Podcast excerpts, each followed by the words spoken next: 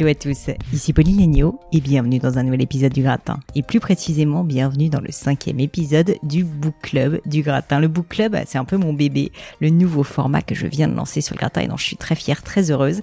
Et surtout, je suis hyper contente parce que vous avez été vraiment très, très nombreux à participer à ce fameux challenge du Book Club, à lire ou à relire Antigone de Jean Anouilh, Jonathan Livingstone Le Goéland aussi, découvrir Essentialism de Greg McKeown ou encore Mensonge de Samaris, les cinq premiers livres du Book Club.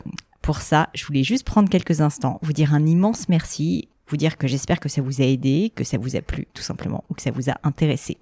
Avant de parler du livre du jour, petit récap rapide de comment ça se passe pour le book club. C'est très simple, vous allez voir pour ceux qui n'ont encore jamais participé. Tous les premiers dimanches du mois, je vous dévoile le livre que j'ai sélectionné pour le book club. Ce sont des livres qui, je l'espère, vont susciter la réflexion chez vous, qui vont parfois vous étonner et qui sont censés nous faire aspirer à voir plus grand. Quoi qu'il arrive, ce sont des livres qui nous poussent à réfléchir et à devenir une meilleure version de nous-mêmes. En tout cas, je l'espère. Ça peut être de la littérature, de la philosophie, des essais, pourquoi pas des biographies ou d'autres genres. Je suis ouverte à tous les styles, du moment que ce sont des livres inspirants et qui méritent, je trouve, d'être partagés. Vous avez à chaque fois un mois pour lire le livre et échanger avec la communauté du gratin sur cet ouvrage. Est-ce que ça vous a plu ou pas? Oui, non. Pourquoi? Est-ce qu'il y a des citations qui vous ont particulièrement marqué? Ce qu'il a suscité comme réflexion chez vous? Un petit point pour ceux qui n'auraient pas réussi à lire les derniers livres que j'ai présentés dans le mois en cours. Ne vous inquiétez pas, c'est pas grave du tout. Le plus important, c'est de participer. Mieux vaut tard que jamais. Donc même si vous lisez pas le livre à venir dans le mois de février, eh bien ne vous inquiétez pas, il vaut mieux le faire plutôt que d'abandonner si jamais vous n'êtes pas dans les temps. Quand vous aurez terminé le livre, donc, j'aimerais vraiment avoir vos remarques ou réflexions sur l'ouvrage. Mettez-les moi sur mes réseaux sociaux, sur LinkedIn, sur Instagram en particulier. Vous pourrez me retrouver à Pauline Legno tout attaché. Taguez-moi et mettez le hashtag le gratin book club tout attaché. Ça me permet de vous retrouver et puis ensuite de partager à toute mon audience vos citations et euh, vos opinions sur le livre en cours.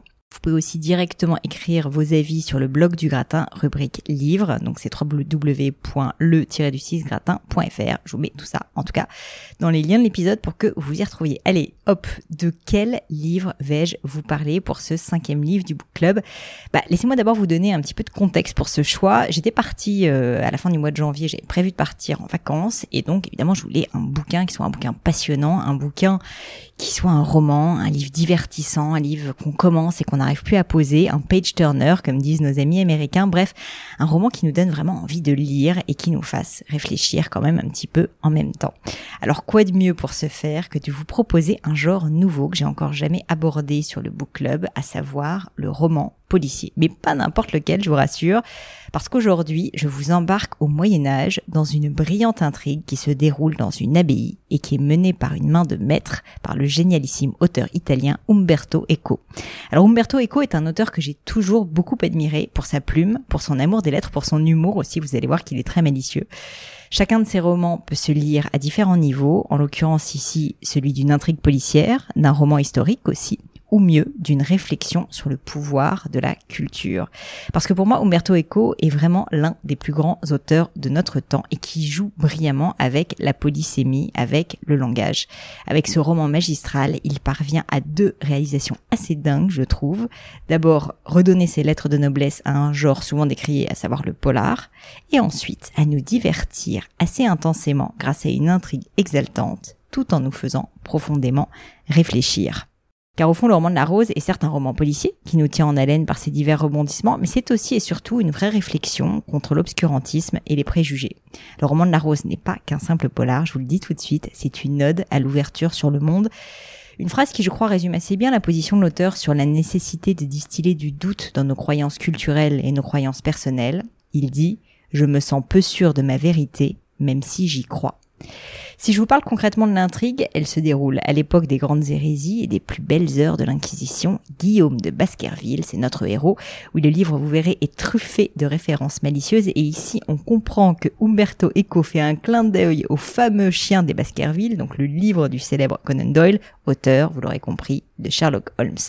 Donc ce cher Guillaume de Baskerville est accompagné de son jeune élève Atso de Melk pour se rendre à un congrès dans une abbaye. Jusque-là, vous allez me dire rien d'anormal au Moyen Âge, mais quand ils arrivent, l'agitation est à son comble, un drame vient de prendre place puisque le corps inerte d'un moine mort a été retrouvé au pied de l'abbaye.